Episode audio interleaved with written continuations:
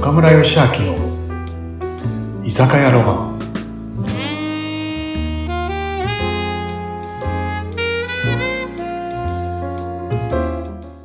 はい。皆さん、うなみさん、今日もこんばんは。こんばんは。今日も来ました。い。暑い暑い。一週間ぶり。あ暑ーい一、ね週間ぶり。すごい暑いです。お盆ですね、岡村さん。お体調壊してないなみさだん。いね、私はでも大丈元夫で気す。そうだ。ね。フェイスブックとか、フェイスブックとか。いろいろね、見ると。いろいろあ、俺も元気だけど。元気が一番。いやあの、うなみさん、ところでさ、あ、あ、岡村さん、飲みたいかもしれない。そうだ。ごめん。ごめんね。いつものでいいね。喉乾いちゃったもん。喉乾いちゃはうい。そうだよね。そうだよね。はい。どうぞお待ちどうさまです。はーい、乾杯。口。チはい。はい。じゃあ、とりあえず一口ね。ーンと、まず。うん。美味しい。もう一回ところで さ、もう一回ところでさ、うん。アクセスバーズって聞いたことあるえ、アクセスバーズいや、なんか、聞いたことあるような、ないような。と鳥のなんかとかではなく。じゃないんだよな。なん鳥じゃない。何でしたっけあの、なんていうかね、脳の断捨離の脳の断捨離脳の中のね、うんうん。こうさ、今の脳の断捨離って言って難しいかな。今の時代の人ってさ、一日の情報量ってすごいじゃないスマホで、いいろんな。やー、すごいと思います。いらない情報ってさ、すごい蓄積してるんだって脳の中に。あ、わかりますよ。それすっごいわかります。そう疲れるもん。うん。そう、スマホもパソコンも、いらない情報があると動きが鈍くなるじゃない。そうです人間ね。の脳も一緒で、いらない情報がいっぱい入ってるから動きが悪くなると。だとうんそうそういうところで脳のじゃ断捨離していらない情報をこう断捨離するっていう外に出すっていうのがアクセスバースなんだえー、興味深いですね。いや、本当に今、すごいと思いますよ。だって一つ作業してても、チロリロリンとかやってこう案内とか入ってくるじゃん。LINE が誰々から来ましたとか。で見に行っちゃったりして、その、あれが中断されたりとか。で、なんか興味深いのが、例えば YouTube 見てても右側に出てきて、こっち行っちゃったりとかして、すごい結構見てる。ね。情報多すぎる。うん。今の知ってる今の現代に生きる人ってねはい。うーんとね江戸時代のうん。い生きる人たちの1年分の情報を1日で得ちゃうんだってねええ一年分。そう、ああ、でももうそのぐらい生活違いますもんね、昔と。うん、で弥生時代に生きる人の一生分のうん情報を1日で得ちゃう一生分だよ、そうなんだ。うね、ん。だからそれだって朝起きてねいろんなねいろんな国で何が起こってるかとかさいろんなところで何が起こってるかってねほんとすすごいよねなんかねそう、パッと見ればわかるようになってますからねいら。ない情報いっぱいあるよねうん、その日には、うん、そうかも。悟君わかるアトリエ悟内の、あ、わかりますよ、斎藤悟さん。ね、龍の絵のね天井画の。はい。悟君にねあの素敵な女性高橋優子さんって紹介してもらってはい。その優子りんっていうね通称優子りんっていうんだけどねうん。ゆうこりんが、あの、その、アクセスバーズの日本でね、こう、有名なうん生、あ、先生なんですね、ゆうこさんが。うんなんかね、やっぱ、こう、俺もすごい感じるんだよね、なんかうん、いらない情報いっぱいあるなとうんうんうんそう。それでね、ぜひ、施術してほしいと思って、この前やってもらってきたんだよね。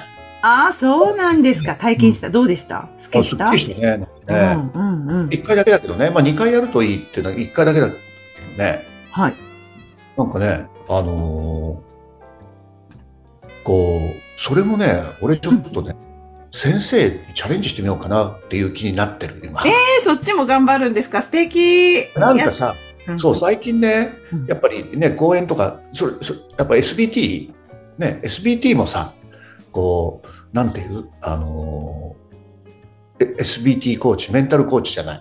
うんであれってさ、あのーなんだろうな、あのースポーツ選手も僕らもそうだけどさ、どういうことをしてるかっていうと、自分たちの心も脳も自分のものなのにうん、自分でコントロールできないじゃない自分の思うようになんないじゃない人に嫌なこと言われると嫌な気になったりさ、ね、気分が悪くなったりさ。はい。それをやっぱりさ、あの、何あの、トレーニングによってさうん、自分で感情も、あの心もコントロールするためのものだよね、あれってね。うんうん要はススポーツの選手も僕らもそうだけどね。うんそう。で、何自分で、例えばさ、こう、知らずし知らず、何あの、人の言葉とかさ、うん出来事によって嫌な思いになったり、あの、嫌な気がしてるのを自分でコントロールするためのものだから、うん要は脳波とか、自分で呼吸法を使ってあえて脳波とか、アルファ波出したり、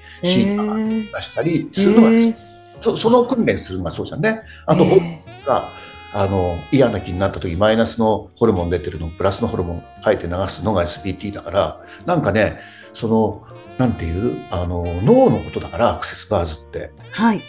相乗効果あるかなと思ってね僕もその資格を取ってなんかこうなんかスピリチュアルなものかなって最初思ったんだよねうんうんうん。頭を触ってあの情報の断捨離でも全然スピリチュアルじゃなくてねじゃないんですか。あないへえなんかこうヒヒーリングみたいな感じではないの？ヒーリングじゃないんだよね、へえ要は人にあの説明するの難しいんだけどさひ瞑想ってみんなやるじゃんヨガとかねあれってさやっぱ自分であのこ呼吸とかしてさうんあのねアルファ波出したりするのが瞑想でしょあれを人にやってもらうっていう感じかなへそえ強くなってあの情報の断捨離をするっていうねうんもううんなんかね、あのそれはね、資格をなんか月に1回くらいやるといいんだけど、人にやると、ひ人に施術をすると、自分も1回やったことになるんだって。えーすごい。スマホもなんかこう、いらないのこう、消すじゃんね。なんか、なんとかわかるこういうふうに、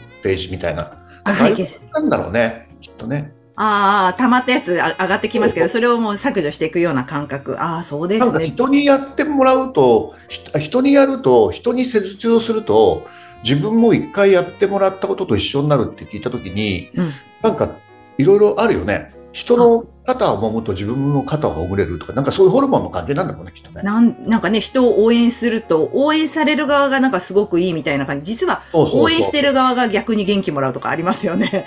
あの、ありますよね。なんか私すごくそういうの覚えてます。子供のサッカーを応援した時に。うん。カカインドフルネスがそうだよね。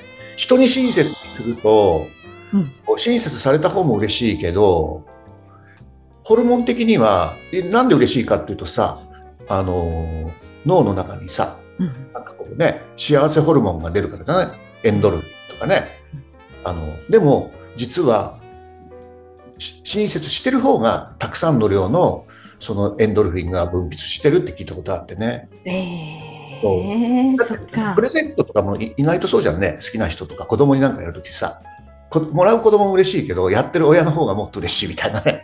そうね。喜んだ顔を見ると嬉しいですよね。やっそうそうぱりそねうそう。そうだからする側が逆にその喜びをもらってるっていうそう。あ、いいですね。なるほど。そういう効果があるんなんだか。そのアクセスバーズもね、そういうこう効能というか効果があるらしいんだよね。へえー。いいかなと思ってね。うん。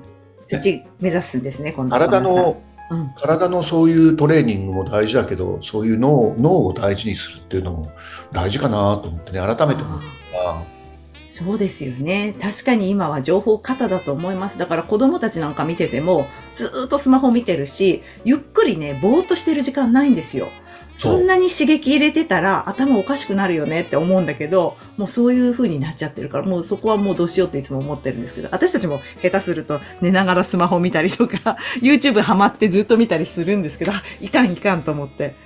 なんかそういう時あります。だからうん、瞑想とか昔の人ってさ、うんなんかこう1回に1つのことしかできなかったじゃんねうん。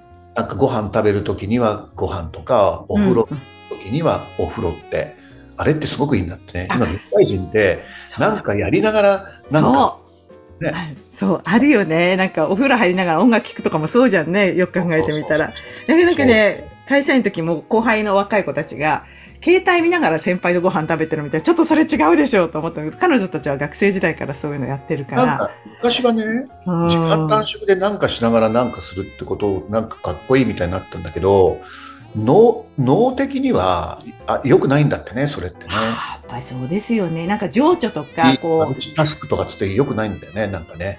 う、うん考える、ぼーっとする時間って必要だと思うんですよね、人って。だからうん瞑想とか、うヨガん。とかあとサウナとかあ、いいね。ああいうねのってすっごくいいんだってだから一日一回はそういうぼーっとする時間を作った方がいいよって脳を教えてくれるのにね。